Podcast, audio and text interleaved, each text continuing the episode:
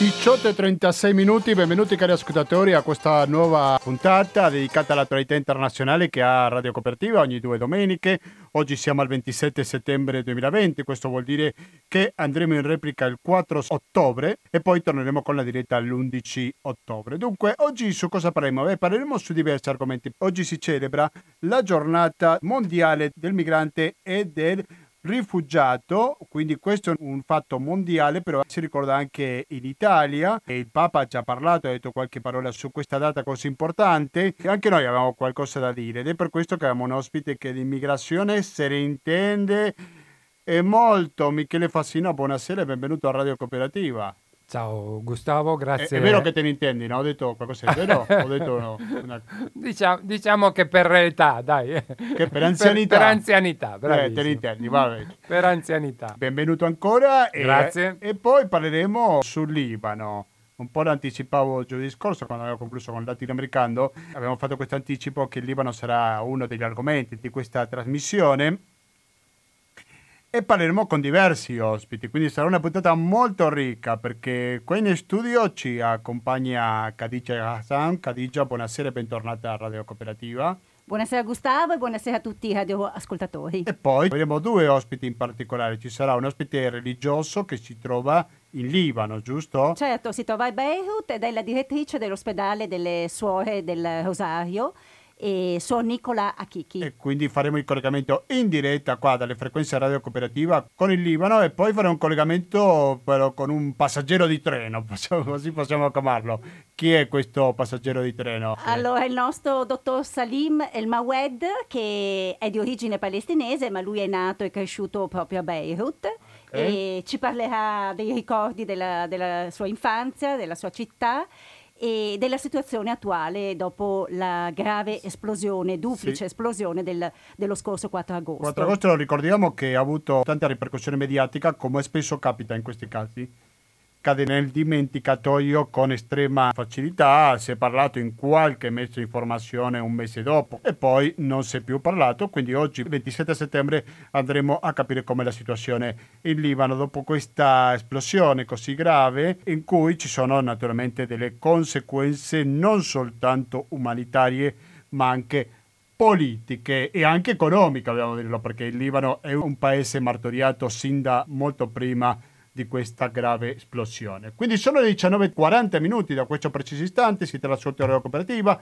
Vi ricordo che 120 82 301 è il conto corrente postale, il RID bancario, il pago elettronico e il contributo con l'associazione amici di Radio Cooperativa sono i metodi alternativi per aiutarci a sopravvivere e senza perdere tempo, senza sentire musica, senza niente, vado direttamente a Michele per sentire una riflessione che Michele magari ci può fare a proposito di questa giornata del migrante e del rifugiato. Anche tu sei migrante, lo ricordiamo, magari qualcuno che non ti conosce che sei di origine eritrea, quindi anche tu puoi parlare in prima persona di cosa vuol dire l'immigrazione. Che riflessione possiamo dire al riguardo, Michele Fassina? Ma io inizierei con una riflessione, diciamo, di carattere più uh, generale a livello oh, oh, planetario. Le migrazioni ci sono sempre state e il, uh, basti ricordare che l'uomo oh, ha avuto i natali in Africa, più precisamente in Etiopia,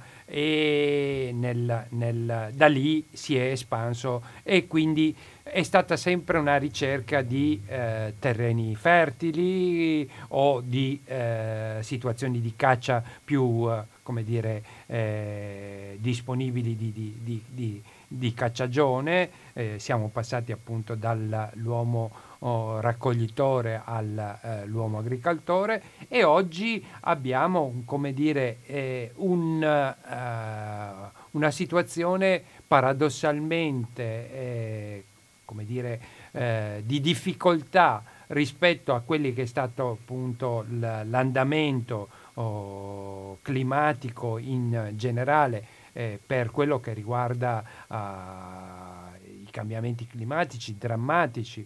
Basti pensare che ovviamente no, noi eh, eh, nel nostro piccolo abbiamo come esempio per eh, chi ci ascolta qui dal Veneto oh, l'acqua alta, il Mose E questi sono fenomeni che in qualche modo la tecnologia eh, porta a dei, dei, eh, ben, dei, dei, rimedi o tenta di porre dei rimedi a situazioni che eh, invece in altri posti magari eh, hanno oh, delle conseguenze molto più devastanti.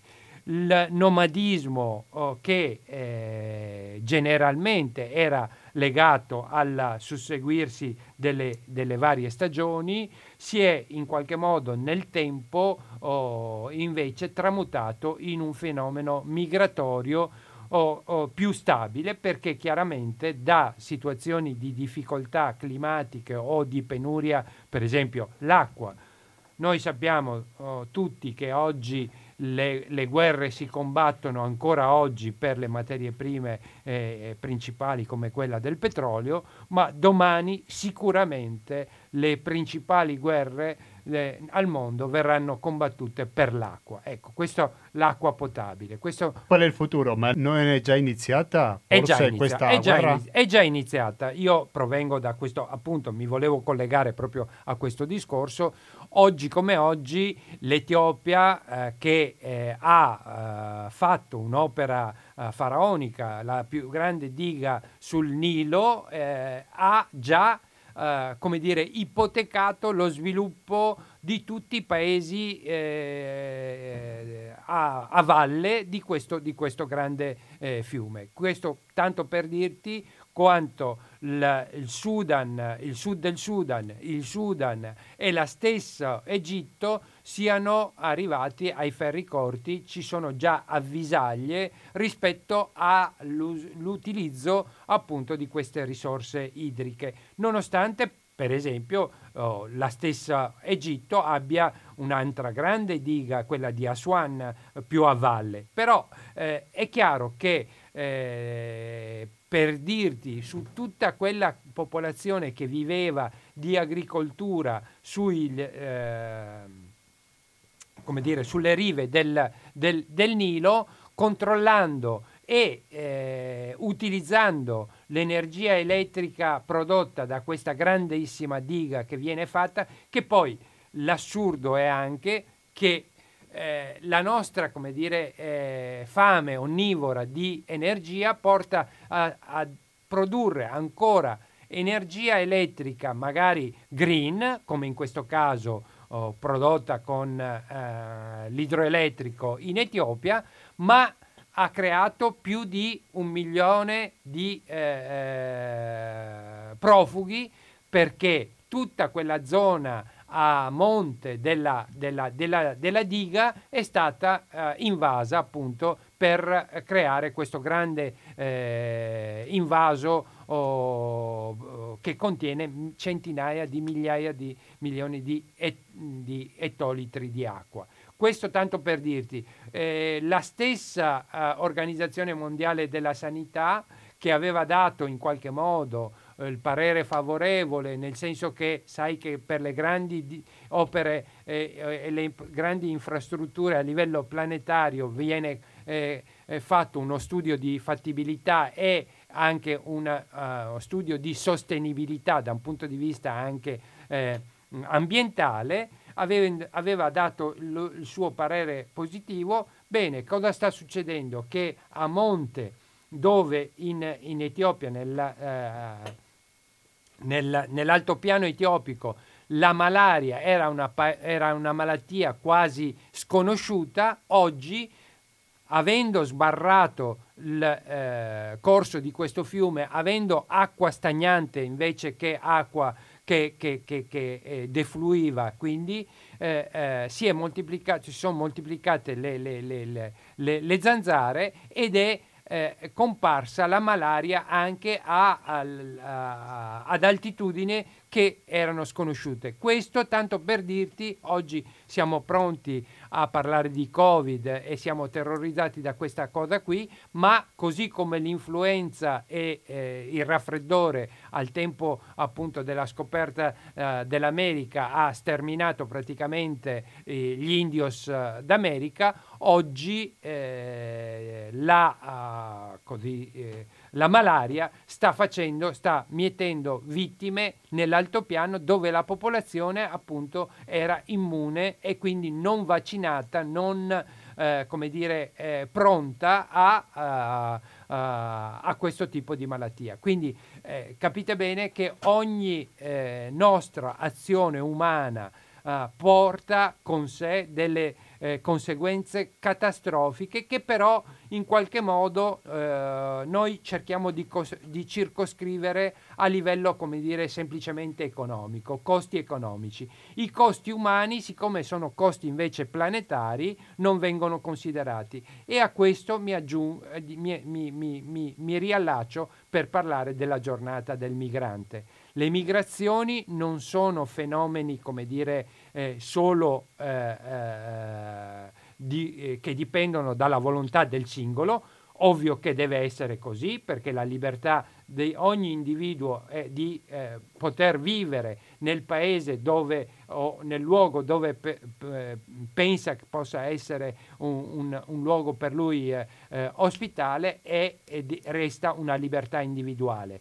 Cosa che però quando oh, ci troviamo di fronte a calamità di questo tipo, basti pensare a un semplice terremoto, oh, qui anche eh, recentemente in Italia ce ne sono stati, l'evacuazione in centro, in centro del, del, dell'Abruzzo e delle Marche e, e, e, ha portato a uno spopolamento di un'intera zona.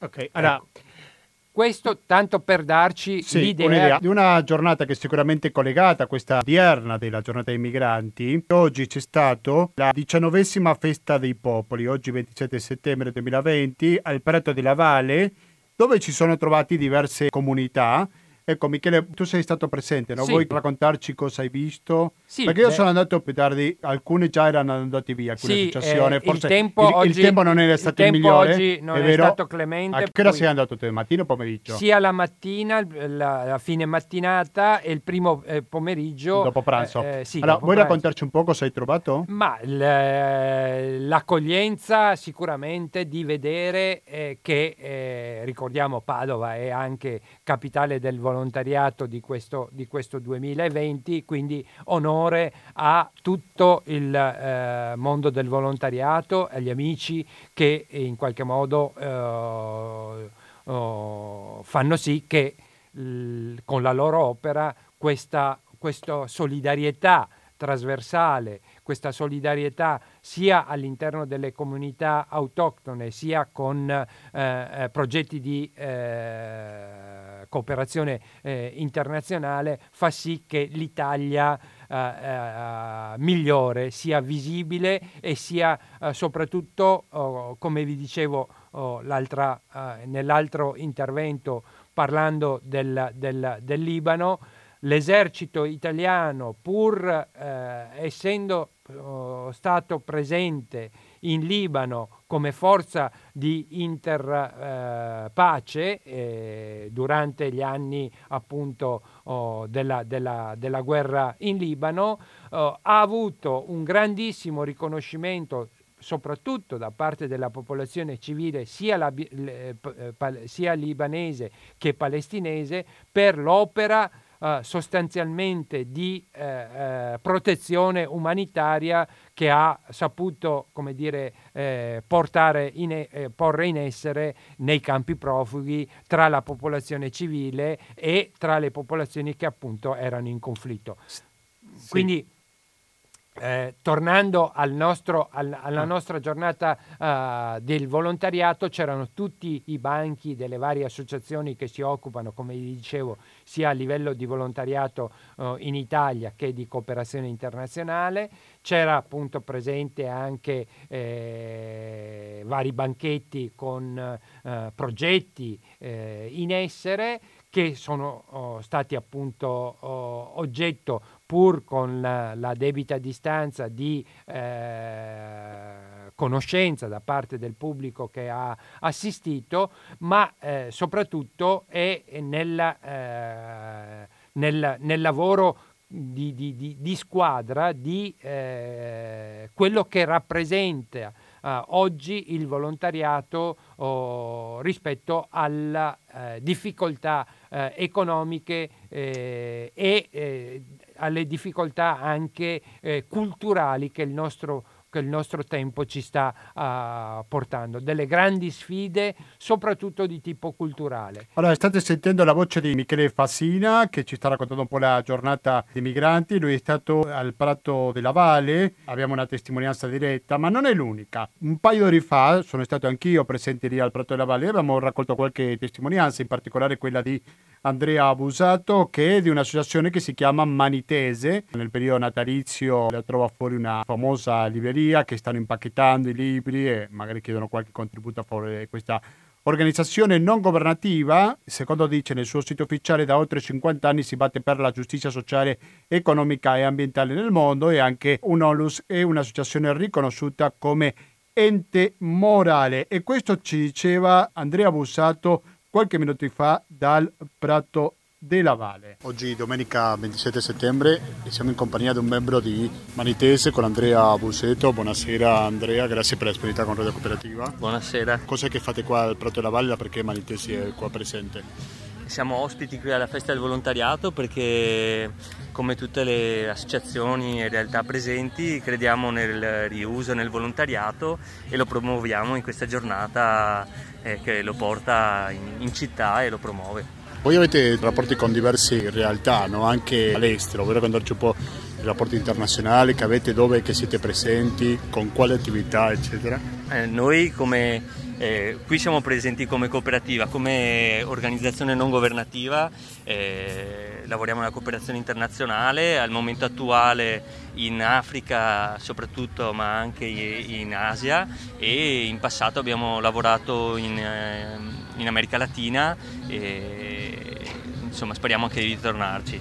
In che modo collaborate con queste regioni? Cos'è che fate in particolare? Eh, di fatto la filosofia di Manitese è sempre stata quella di ehm, recepire le, le, istanze, le richieste di eh, partner locali e eh, stabilire dei rapporti di collaborazione e finanziare e collaborare alla, alla, alla, dice, alla realizzazione di, di, progetti che andavano dal ehm, progetti infra- infrastrutturali a quelli sanitari a quella della difesa dei diritti, eh, insomma molteplici aspetti vario ecco, genere. Avete trovato diverse realtà secondo la regione del mondo, no? giusto? L'America Latina da una parte, l'Africa dall'altra, poi anche siete presenti in Asia, giusto? Sì. Quale differenza avete notato in quanto alle necessità della popolazione? Beh, le, le, le, più svariate, ora io non sono un cooperante, quindi ah. bisognerebbe rivolgere la, la, domanda piuttosto ai colleghi che si occupano nello specifico della cooperazione, però come, come socio, come volontario di, di Manitese,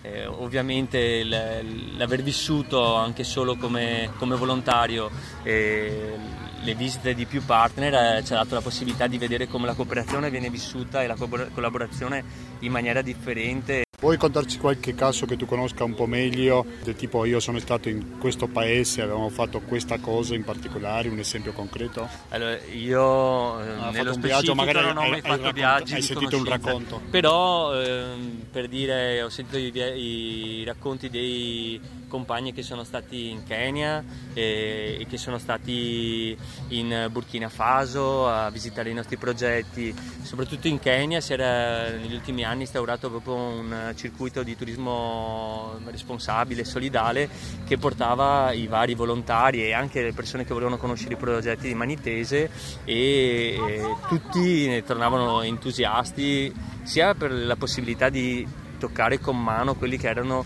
effettivamente i, i frutti del, dell'impegno dei volontari qui in Italia e, e sia per il fatto che potevi conoscere delle realtà effettivamente diverse per certi versi e allo stesso tempo comuni, non così diverse rispetto ad altri. Punti in comune avete trovato? Eh sì, ovviamente abbiamo, anche se abitiamo in eh, continenti differenti, eh, abbiamo molti punti in comune, eh, anche solo la, la, la, voglia di battersi per la difesa dei diritti delle, delle persone, delle, delle, comunità che magari eh, comunità indigene o mm, per tutti coloro che vedono eh, violati i propri diritti. Eh, Ti riferisci ai diritti umani in concreto? Sì, sì, diritti umani, sì, nella, nell'accezione più ampia, poi se vogliamo entrare nello specifico, il diritto all'acqua, il diritto al suolo. Eh, Manitese negli ultimi anni si è battuta per esempio contro il land grabbing, eh, soprattutto per quanto riguarda la, l'accaparramento di, di, suolo da parte di grandi multinazionali in Africa e quindi eh, si, da una parte si è battuta eh, eh, mostrando gli esempi più eh, concreti in Africa, ma allo stesso tempo facendo capire che lo stesso poteva avvenire e avveniva anche qui eh, in maniera magari meno palese, eh, con eh, porzioni di territorio minori, ma comunque mm, di fatto sottraendo alla comunità, alla società, eh, porzioni di territorio che dovevano essere, rimanere della comunità. Finanziamento, come si mantiene Manitese? Allora, eh, il finanziamento è sicuramente un, un, tema estremamente difficile negli ultimi tempi eh, perché le istituzioni hanno ridotto progressivamente e notevolmente il proprio impegno nel finanziamento della cooperazione internazionale. Manitese riceveva una buona parte dei propri fondi eh, attraverso i, i bandi di, di, della cooperazione, eh, però eh, fortunatamente eh, aveva il sostegno anche dei cittadini, dei volontari, delle persone che comunque credevano in Manitese e, e del, per esempio delle varie campagne che metteva in atto. Una, la più significativa sicuramente è l'operazione Feltrinelli eh, che ogni anno a Natale vede i volontari, centinaia di volontari eh, come prestare il proprio servizio volontario fuori dalle librerie e fare i pacchetti eh, a Natale e, ricevendo un contributo volontario da parte di coloro che eh, usufruiscono di questo. Eh... Benissimo, prima di salutarci qualche appello a chi ha l'ascolto in questo momento della Radio Cooperativa? L'appello è semplicemente quello di, di, di, di al di là di Manitese, di alimentare il circuito, la rete di volontariato di questa città Padova, bellissima, soprattutto proprio perché è una città ricchissima da, da questo punto di vista e che il, il volontariato non è solo, anzi eh, non è tanto prestare agli altri, ma qua, eh, in termini materiali e immediati quanto prestare alla società civile nei termini di lungo periodo eh, in termini di democrazia e di difesa dei diritti, quindi attivatevi e non siate mai illusi, non, non, non, non, cadete nella disillusione perché appunto c'è bisogno di rimanere impegnati civilmente. Grazie mille.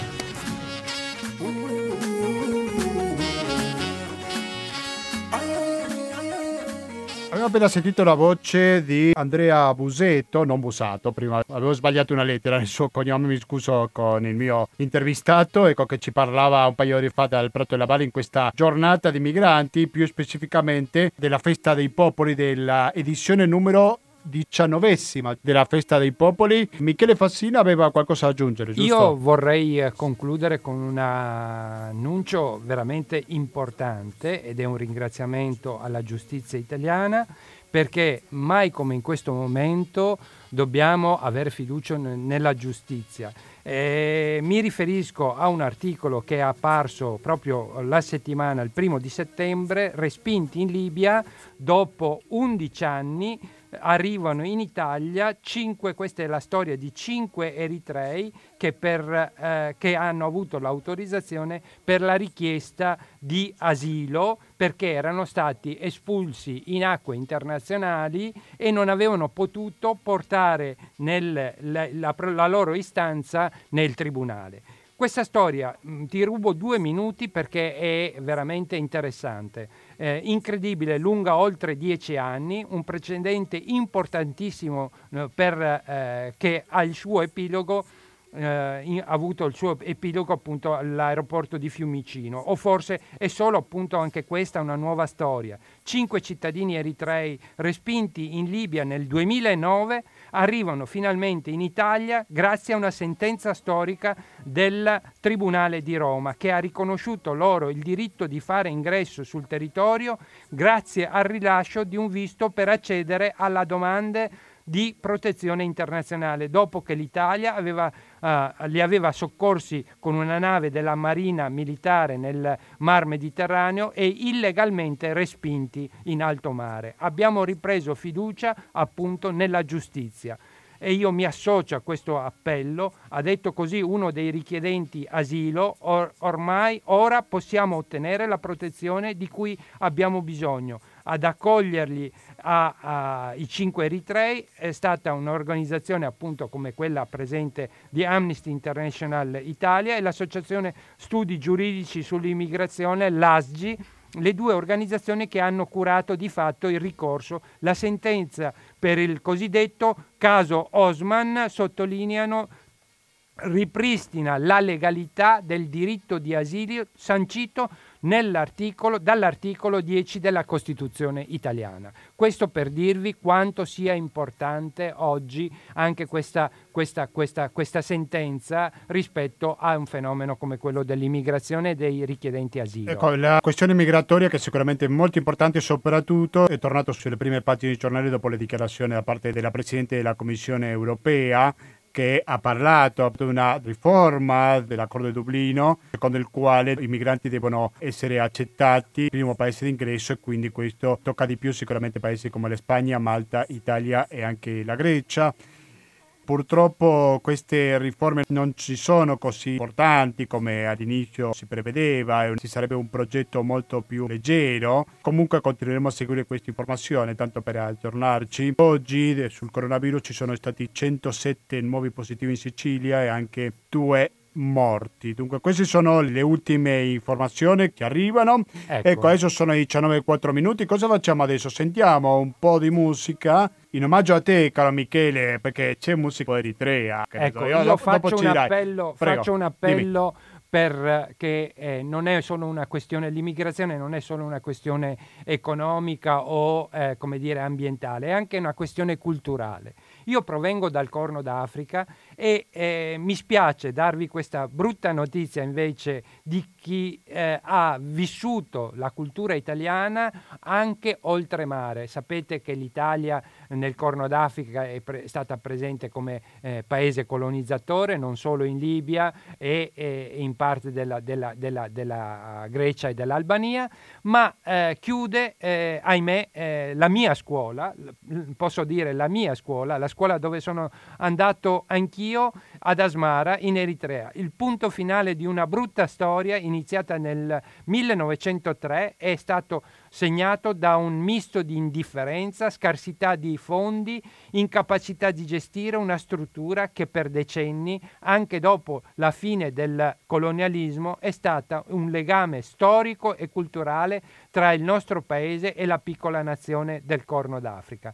Io mi auguro che questo oh, abbia a, a, far ripensare sia il governo oh, eritreo che quello italiano sulla eh, cultura e sul valore appunto di questo, di questo nostro oh, grande patrimonio oh, umanitario che è il, il sapere. Ok, siete sempre all'ascolto di Radio Cooperativa di questa trasmissione che si dedica ogni domenica dalle ore 18.30 dell'attualità internazionale. E se l'attualità internazionale parliamo, parliamo anche della questione migranti, che è quello che abbiamo fatto fino a questo momento, e parleremo anche del Libano, che è quell'argomento che ci aspetta dopo sentire questo brano musicale. Rimanete all'ascolto di Radio Cooperativa. مفللاي كم زريت منارو مفللاي كبيرني مخالو. مفللاي كبيري تابونات قالت الساقيو نزاحة صارحيو كابت فتوم كتفلس كموت عدي زمرنا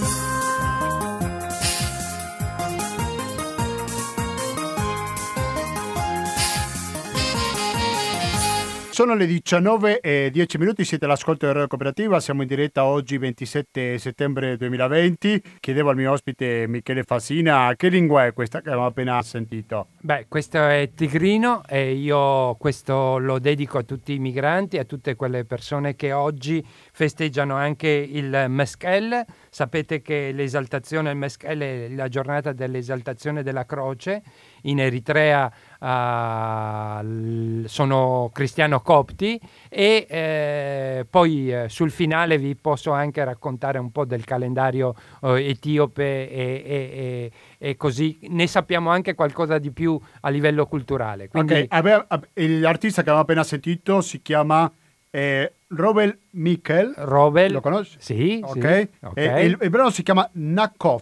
Cosa vuol dire Nakov? Nafrot. È nostalgia. È nostalgia. come... Eh, eh, interessante. Siete da... Eh, eh, Dico agli ascoltatori che abbiamo messo questo brano e io non ho detto niente a Michele, guarda che metterò questo è, brano. È, è un regalo. Visto, è un regalo per il mio ospite, esattamente. Adesso sì, ci trasferiamo in Libano, più precisamente Beirut, la sua capitale. Siamo in contatto con la direttrice di un ospedale, lei si chiama Nicolas Akiki. Suora Nicolas Akiki, buonasera e benvenuto a Radio Cooperativa.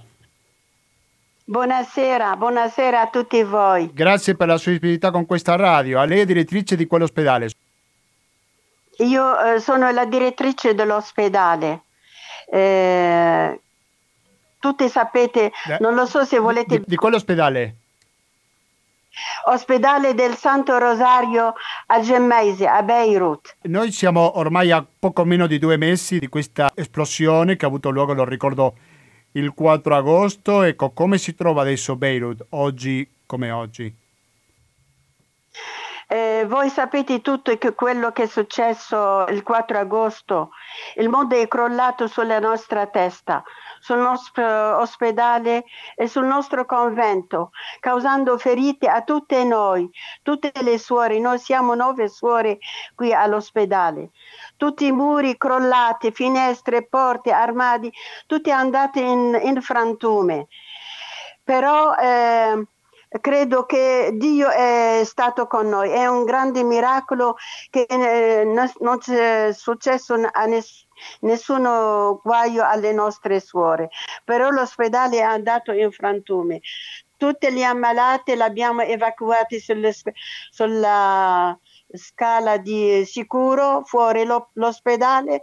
Eh, abbiamo passato tutta la notte a aiutare gli ammalati che sono venuti tutto attorno di noi, tutte ferite, tutte eh, gridavano. Allora abbiamo preso tutto il pronto soccorso fuori dell'ospedale, dell'ospedale e abbiamo eh, cominciato a, aiutare la gente. E era una cosa terribile una delle nostre suore ha fratturato il, il, gomito, un'altra è stata ferita nella, gambe, nella gamba e io tutti i piedi, tutto il sangue, tutti sanguinati, era una cosa veramente la fine del mondo.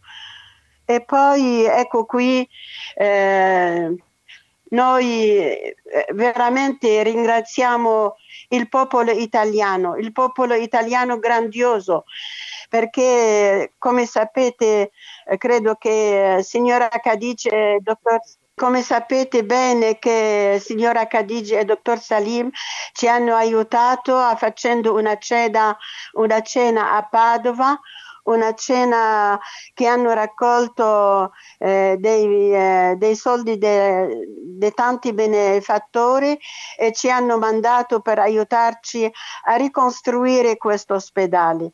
Io ringrazio di cuore tutto il, tutto il popolo italiano e specialmente i cittadini di Padova. Questa cena che ha avuto luogo il 10 settembre, poco sì, più di due vero. settimane fa, qua a Padova, dopo magari a Cadigia che è stata l'organizzatrice, li faremo raccontare da lei qualcosa in più su questa cena. Dunque, come sta reagendo adesso la popolazione oggi a quasi due mesi di questa esplosione? Sono riprese alcune attività, non sono riprese? Com'è la situazione da parte della popolazione civile oggi? No, come sapete bene, non c'erano più case qui nella nostra area, tutto attorno dell'ospedale. E gente hanno lasciato eh, qui le, tutti i nostri eh, cittadini qui a Beirut perché le case sono tutte distrutte. Però eh, hanno, eh, stanno adesso ricostruendo queste ca- case. E poi noi anche nell'ospedale abbiamo ricominciato a ricostruire qualche piano, un piano nelle sale di pronto soccorso, eh, nella radiologia, nel laboratorio, abbiamo riparato qualche stanza eh, giusto per riprendere il lavoro nell'ospedale. Avete avuto qualche vittima fatale il giorno dell'esplosione?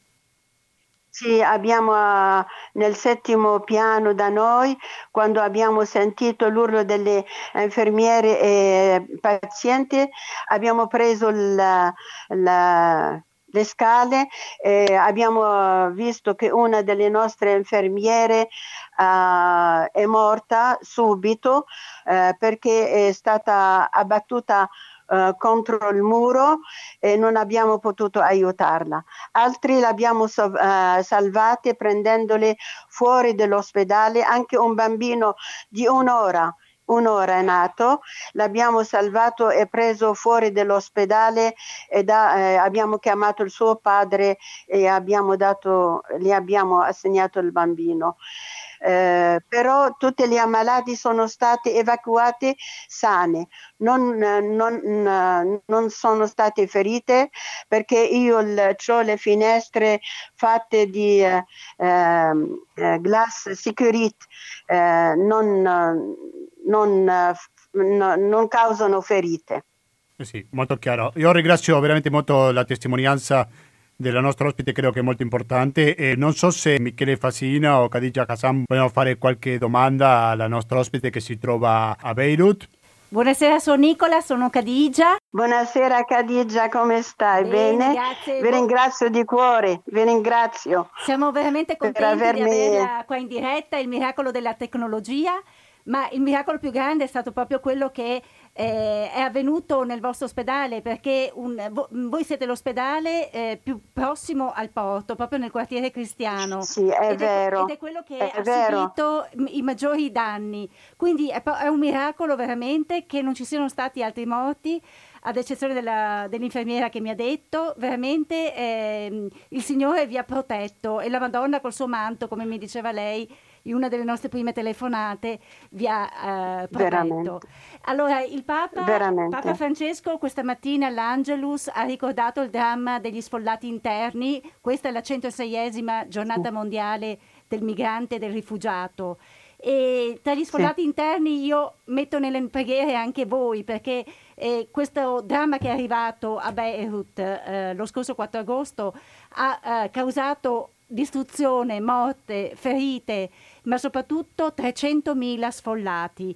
Ecco, ehm, la domanda che voglio fare, co- cosa, è cambiato in queste settimane? Che, aiuti, che tipo di aiuti avete avuto eh, come ospedale, ma anche come città, per eh, la, la, ricostruzione e per ritor- il ritorno alla normalità?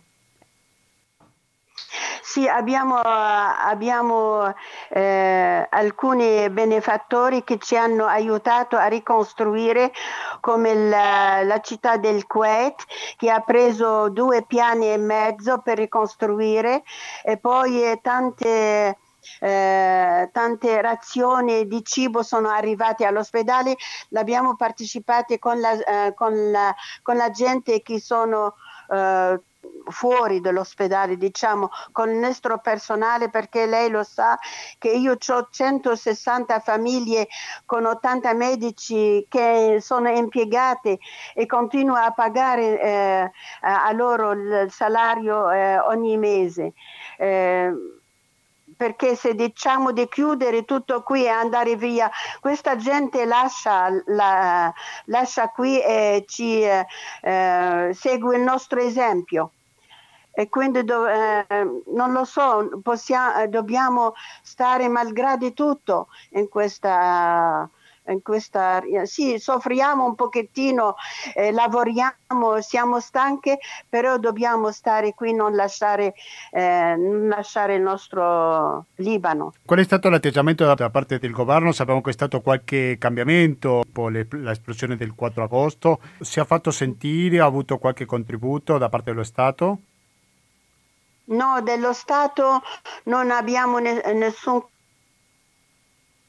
sono eh, venute solo a visitarci e a dire coraggio.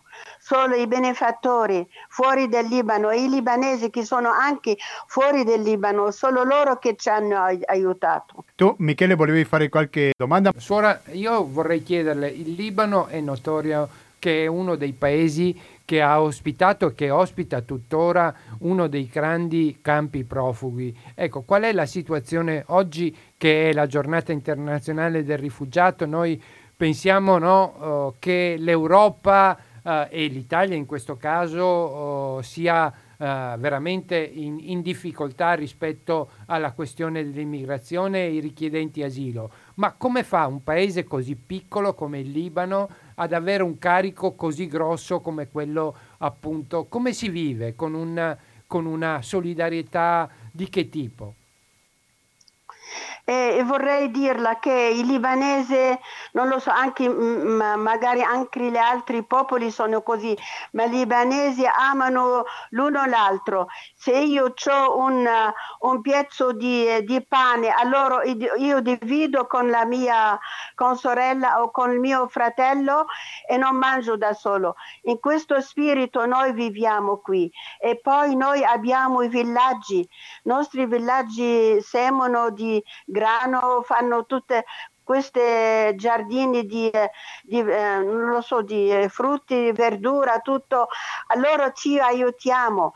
Quando noi abbiamo avuto razioni di cibo dall'esteriore, noi l'abbiamo diviso con i nostri cittadini, non l'abbiamo avuto tutto sole. E poi abbiamo molti... Eh, eh, libanesi che sono uh, fuori il Libano. Allora loro uh, um, cercano di aiutarci, come ha fatto il dottor Salim e Khadija, che hanno fatto una cena, hanno raccolto e ci hanno mandato eh, l- tutto quello che hanno raccolto. Ci sono alcune attività che si fa carico la vostra chiesa al posto dello Stato, che dovrebbe essere lo Stato presente e siccome è assente, vi fate carico voi, altre organizzazioni religiose? È possibile?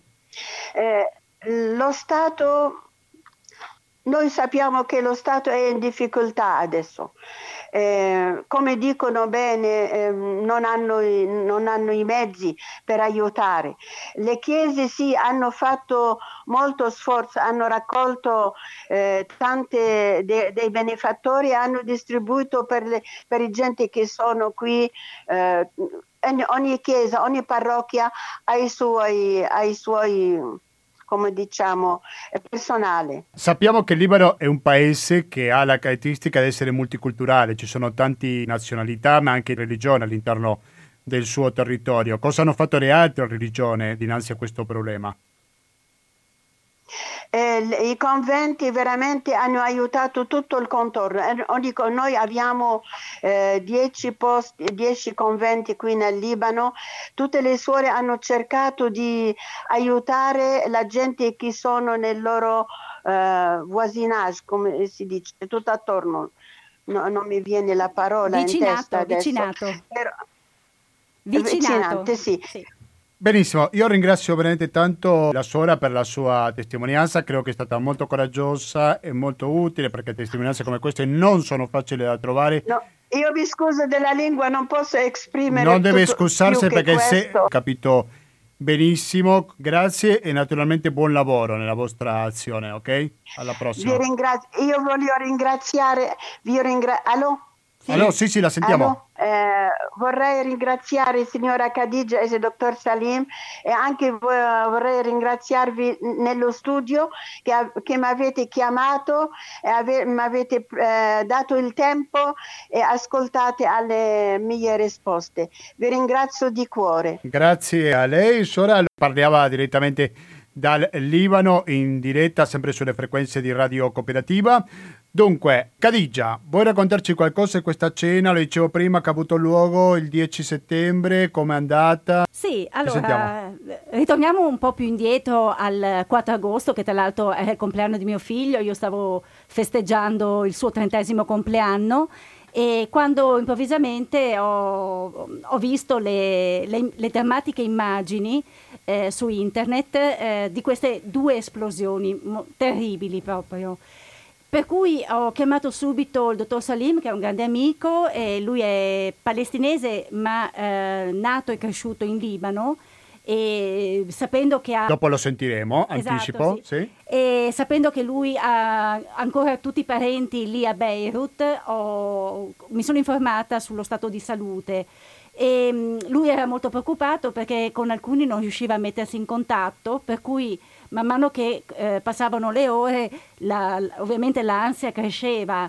E tra l'altro qui a Padova la comunità libanese è abbastanza numerosa, quindi con un giro di telefonate ci siamo informati e mh, mm, ci siamo chiesti cosa possiamo fare noi dall'Italia per eh, dare un piccolo contributo a, a questa sofferenza e, e, e alla ricostruzione di questa città completamente distrutta. Allora ci è venuto in mente, eh, eravamo in agosto, la maggior parte delle persone era ancora in ferie, ci è venuto in mente di organizzare una cena eh, slittandola alla, alla, data più utile possibile, ovvero quando le persone, la maggior parte delle persone sarebbe tornata dalle ferie. Per cui ehm, ecco, abbiamo stabilito eh, la giornata di giovedì 10 settembre e eh, come location eh, ci siamo rivolti a un ristoratore libanese qui di Padova, eh, che è eh, Ali, che è il titolare del ristorante pizzeria Az di Via Montà, e, mh, mm, il quale ci ha, ci ha, messo a disposizione il suo locale e la sua cucina. Quindi abbiamo impostato un menù eh, libanese. E però volevamo anche dare una, mm, una specie di eh, messaggio anche interculturale e abbiamo eh, invitato due gruppi di ballo il Hind con uh, le ballerine di danza del ventre che sono del, del, del gruppo El Job e ehm, Dunia eh, che fa parte del duo Sara che ha fatto delle danze sufi. Per cui eh, abbiamo anche coinvolto una serie di negozi che ci hanno eh, donato del, um, degli oggetti, de, de, um, dei prodotti eh, da mettere in palio per una sorta di lotteria di beneficenza che eh, sarebbe andata ad incrementare il ricavato della cena. E io con, con l'occasione vorrei eh, ringraziare questi negozi che sono Natura Sì di Via Digione, la Bottega dell'Ottico di Montà, Zero Light e poi Mondadori Bookstore e le parrocchie di Santissima Trinità e del Buon Pastore, compresa la San Vincenzo parrocchiale. Adesso sono le 19.30 minuti, credo che è un buon momento per fare una pausa musicale. Sentiamo adesso un altro brano di Robel Michel, come si pronuncia il suo nome, Michele? Robel Michael. Michel, ok. Beh, non è così difficile. No, è... no, ora dici un nome eritreo, magari complicatissimo. Michele Fassina è più italiano impossibile, quindi... Mio padre è italiano, quindi... Eh, quindi Sono eh... figlio appunto dell'emigrazione italiana. Ci hai evitato la fatica di pronunciare, di pronunciare un nome particolarmente com- complesso. Allora sentiamo un altro brano di questo artista. Quando torniamo, attenzione perché sentiremo la voce di un libanese-palestinese che ci racconterà la sua visione della situazione in Libano.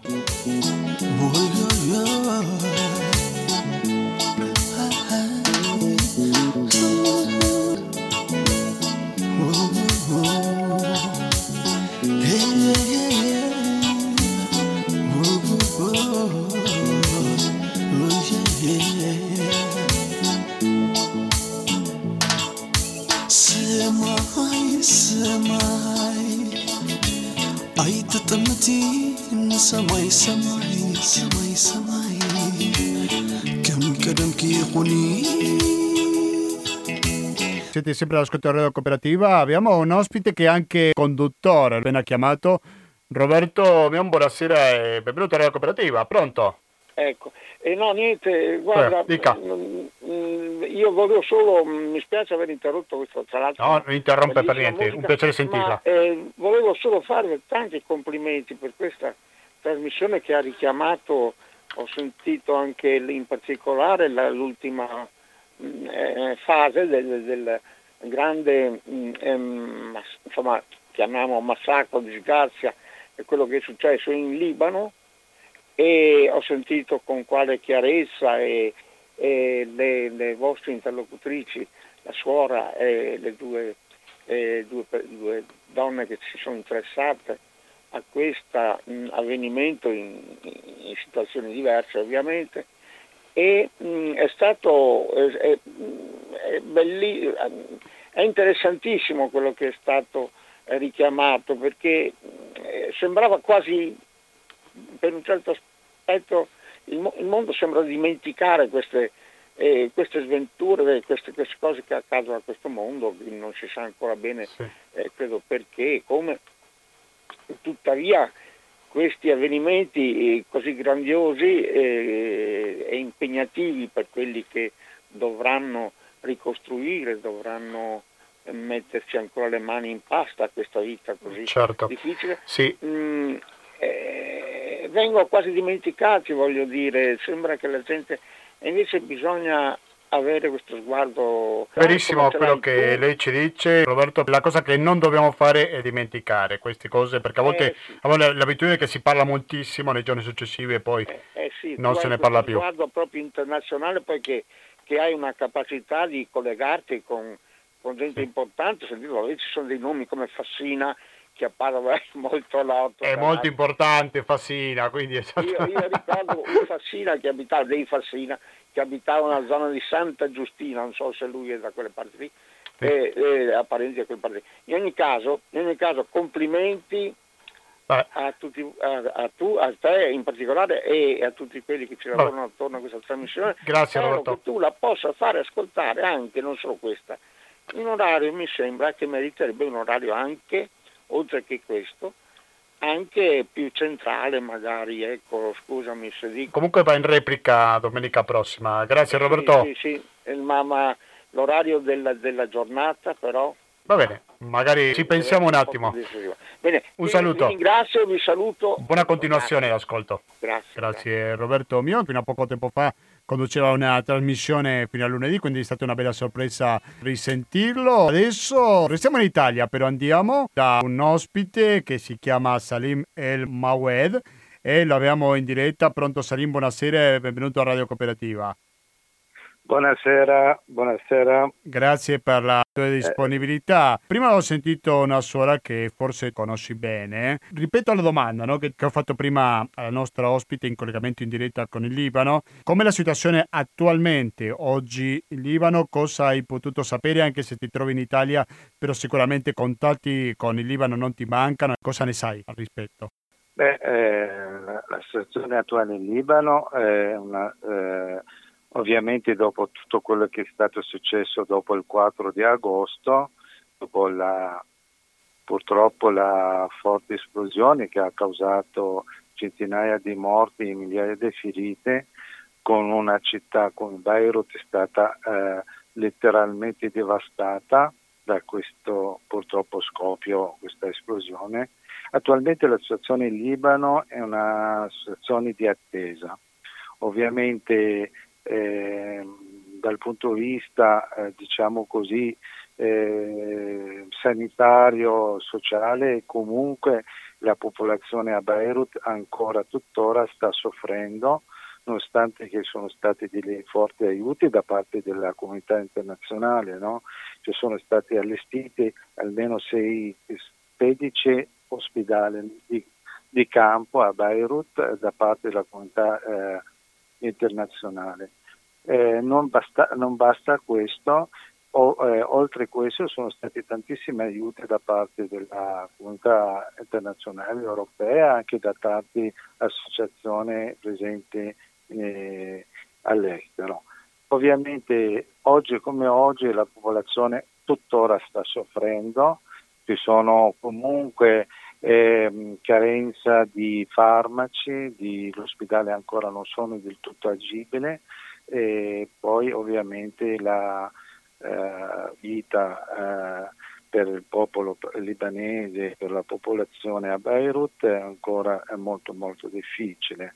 Ovviamente questo riguarda anche per quanto riguarda l'instabilità politica eh, del paese, dove tuttora eh, il, non c'è un governo che può, che potrebbe eh, risolvere i, di questa emergenza che è stata creata dopo l'esplosione. Quindi una situazione ancora precaria e speriamo comunque che nei prossimi giorni, nelle prossime settimane qualcosa cambierà. Ecco, vogliamo fare un ripasso di cosa è successo con il governo perché dopo l'esplosione del 4 agosto c'è stato qualche cambiamento, giusto? Eh, sì, ovviamente sono stati di, di, di cambiamenti. Allora, c'è stata comunque una forte eh, gara di solidarietà eh, per il popolo libanese. Eh, bisogna anche comunque sottolineare l'importanza della politica, soprattutto la politica francese che è stata in primis che hanno il, il presidente francese è stato ha già addirittura due volte ha visitato Beirut e questo sottoline, bisogna sottolineare l'importanza della politica francese a fianco del popolo eh, libanese. Oltre a questo sono stati tantissimi paesi, no? amici anche europei, anche internazionali, che hanno dato un forte aiuto a, alla popolazione libanese. La situazione sicuramente è cambiata, però ancora manca tanto da fare. Tu hai nominato la Francia. E la Francia sì. che ha un ruolo centrale in tutta questa vicenda per, tutto, certo. per la storia coloniale. Vuoi raccontarci un po' il ruolo della Francia nell'attualità? Il presidente francese Emmanuel Macron è arrivato in territorio palestinese credo che due giorni dopo, Subito 6 agosto. Dopo due giorni. Dopo ecco. giorni e poi è tornato ancora, giorni. quindi è stato il primo presidente occidente che si è fatto presente in Libano. È stato molto popolare perché c'è tanta gente che lo ha sanato. Quindi ecco, se vuoi raccontarci qualcosa su questo rapporto così importante fra il Libano e la Francia? Eh, certamente, allora intanto il, il, presidente Macron subito dopo due giorni dallo scoppio dell'esplosione del 4 agosto ha visitato Beirut, è stato tra le persone della, tra le, le, popolazioni di Beirut, quindi è stata una forte testimonianza che la politica francese storicamente stata, sempre stata e tuttora questo legame storico, un legame molto forte riguarda tra il Libano e la Francia. Dopodiché la Francia comunque ha, dire, eh, ha intimato il, il, governo libanese a mettere d'accordo, a costruire, a riformare di nuovo un governo libanese, eh, altrimenti aiuti da parte della Francia, ma non solo, e da parte della comunità eh, internazionale potrebbero cessare.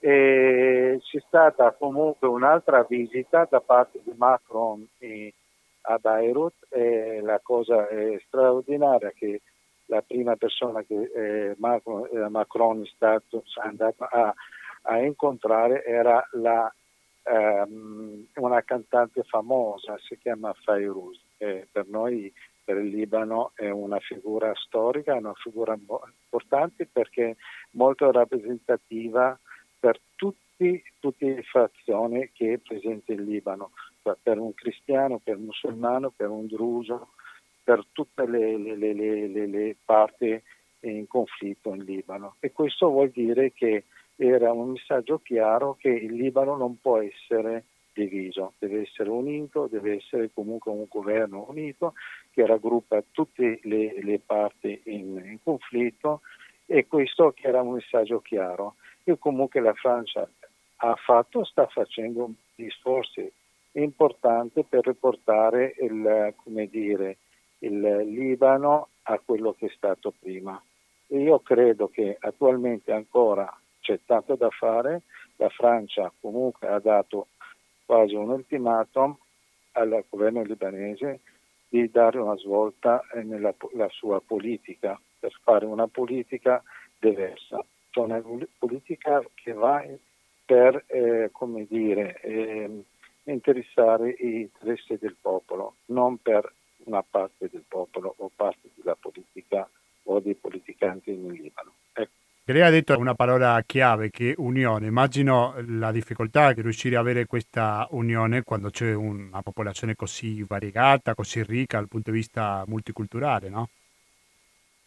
Eh, certamente il Libano è tipicamente un paese, sempre stato da, da quando è comunque, è, come dire, la, la, nascita del Libano del 1943 a tuttora era basato su, insomma, su tutto un concetto eh, di, di, di, eh, eh, basato sulla, eh, dire, una parte del, del Libano eh, dominata da interessi delle famiglie, della religione e da una parte ricca del Libano che comunque sempre ha dominato il quadro eh, politico del Libano. Quindi oggi il Libano ha bisogno veramente di unità, non di divisione, altrimenti di quello che è successo, sta succedendo, eh, vuol dire che il rischio di, anche ci sono dei problemi non solo politici ma, politici, ma anche economici e, e altro,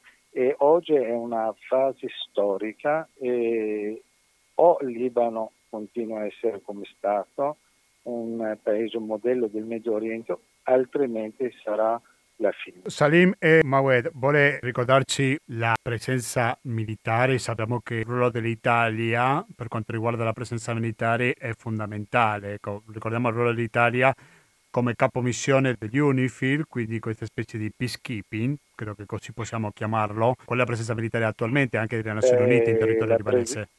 Prego. Beh, una presenza militare importante dimostra il fatto che il nostro eh, primo ministro, il presidente eh, Conte, eh, da poco tempo fa, sarà stato mm, più o meno un mese fa, ha, ha visitato il Libano e questa una, dimostra l'importanza della presenza non solo militare in Libano che sta facendo un lavoro, ha svolto e sta facendo ancora un lavoro molto importante, non sul piano militare ma anche sul piano eh, sociale e, e, culturale in quel paese. Molto chiaro. Non so se Michele Fassino o Khadija Hassan vogliono fare qualche domanda al dottore Salim El Mawed. Ciao Salim, ciao Salim, ben, ciao, ben ciao ritrovato. Khadija, Dopo ecco, la, l'impegno che abbiamo avuto insieme eh, con la cena, eh, abbiamo sentito prima Sor Nicola Chicchi eh, che ci ha aggiornato sulla situazione. E I tuoi parenti a Beirut come stanno? Che cosa ti raccontano? Beh, allora, eh, intanto la, quello che è il piccolo gesto che abbiamo fatto, devo ringraziare eh, Cadigia, eh, Michele, Fassina e tutte eh, le persone che comunque con eh, grande eh, come dire, voglia di fare, generosità, hanno dimostrato che anche un piccolo gesto può dare veramente la, tanto per quel popolo e che sta vivendo in Libano e soprattutto a Beirut. I miei stanno bene, i miei insomma ecco, stanno vivendo momenti sicuramente difficili, momenti dove comunque eh, vivono alla giornata, stanno bene ovviamente, cioè, sicuramente fisicamente, ma dal punto di vista così eh, vivono momenti di grande ansia e difficoltà per un futuro incerto. Questa è un'altra domanda che volevo fare, era proprio come vedi il futuro del Libano, immediato io credo almeno. questo. Allora, eh, o dobbiamo essere, dobbiamo dare delle risposte, non per la comunità internazionale, ma anche per tanti milioni di libanesi e non solo che vivono in Libano, perché il Libano sta eh, davanti una, una, una, due strade, o va avanti e dà comunque la dimostrazione che un paese, come è sempre stato un paese, un modello, un paese di un esempio di convivenza per tutto il Medio Oriente, oppure un'altra strada, quella di, io credo che è la, la fine di questa convivenza, quindi la fine di quel paese. Quindi un, devono, la politica oggi deve eh, convertire il suo modo di fare. Devono, eh, come dire, la politica oggi deve dare delle risposte chiare in quel paese. Eh, altrimenti veramente non c'è il tempo di aspettare. Ci sono delle emergenze da affrontare, ci sono tanti problemi da affrontare, un paese comunque aspetta questo, ma non da parte della comunità internazionale, da parte di politica eh, interna, la politica libanese. Sì, e per quanto riguarda la pandemia, perché le cifre che io ho qua davanti parlano di 347 decessi soltanto, questo soltanto lo mettiamo fra tante virgolette, che oggi sono stati 7 morti, ecco, come e poi c'è un totale di 16.089 ricu- eh, recuperati Ecco, um, cosa possiamo dire su questa situazione? Beh, eh, il Libano è stato colpito duramente dalla pandemia Covid-19 e ultimi dati parlavano addirittura di più di mille casi nuovi al, al, al giorno, eh, tanto per dire che un paese piccolissimo così con delle strutture sanitarie non sono adeguate a affrontare queste, questa, questa emergenza della pandemia. Quindi oltre all'emergenza economica e politica, c'è veramente un paese che sta soffrendo e sta comunque sotto una dura prova con questa pandemia, il Covid. Bisogna dire anche un'altra cosa, il comportamento della popolazione. Eh, io ho visto ieri una cosa ehm, veramente da visto dei ragazzi, di giovani in certi locali a Beirut, vicino a Beirut, senza rispetto delle regole, cioè senza avere un distanziamento sociale, senza avere le mascherine, senza... questo è un esempio per dire, ma questo non dico solo in Libano, in tutto il mondo, ecco, è quindi un paese che sta soffrendo anche questa pandemia Covid con tante morti, dove la struttura sanitaria, dopo anche quello che è successo dopo il 4 agosto, credo che eh, insomma viviamo anche un'altra emergenza, auguro, spero, prossimi giorni che il buon senso prevalga, altrimenti eh, sarà veramente dura per tutti. Cadigia, non so se volevi fare qualche domanda. Eh, no, nessun, nessuna domanda, volevo solo ricollegarmi alla cantante che Salim eh, poco fa ha citato, che è Fairuz che ha subito dopo la tragedia del Libano ha dedicato alla città, alla sua città, una bellissima canzone che si intitola Li Beirut, dove parla delle ferite della sua gente, del pianto delle madri, ma anche un, dal cuore un, un saluto, un abbraccio e un bacio al mare, alle case di pietra e a una um, roccia che ha la faccia di un vecchio marinaio. Ecco, se magari in chiusura della trasmissione, Gustavo, tu vuoi mettere questa canzone, Li Beirut di Fairuz, è un, un omaggio a Beirut e alla sua cittadinanza che in questo momento si sta risollevando dalle ceneri. Voleva fare qualche altro commento, Salim, prima di salutarlo? Io, allora, l'unico commento che dirò, grazie alla Radio Cooperativa, grazie a Cadigia e grazie a Michele. Anche lui eh, presente, sì. È presente. Abbiamo Troppo dato buono. veramente un piccolo esempio, ma un grande significato dove cosa vuol dire la solidarietà. Io credo che noi possiamo essere fieri di quello che abbiamo fatto, voi soprattutto siete comunque l'esempio da eseguire. Io, essendo un palestinese ma vissuto nato in Libano, io credo che devo dire solo grazie. Benissimo. Grazie mille, dottore Salim El Mawed, per questo contatto con Radio Cooperativa e alla prossima.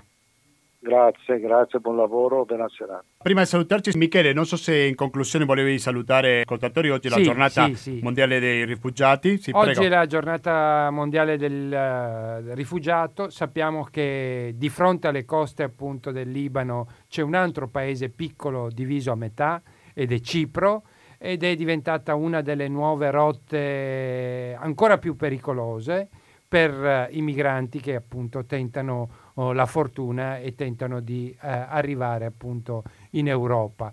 Uh, sapete com'è eh, altra questione importante sono i campi profughi.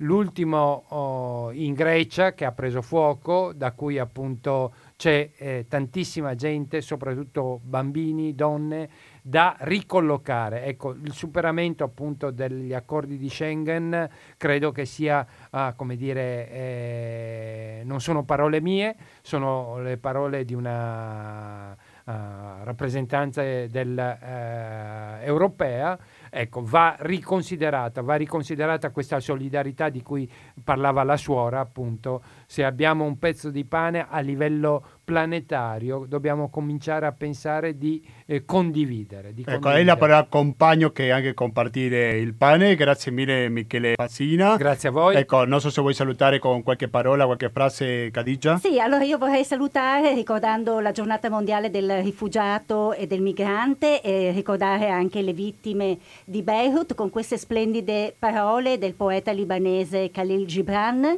che è famosissimo per il suo libro Il profeta.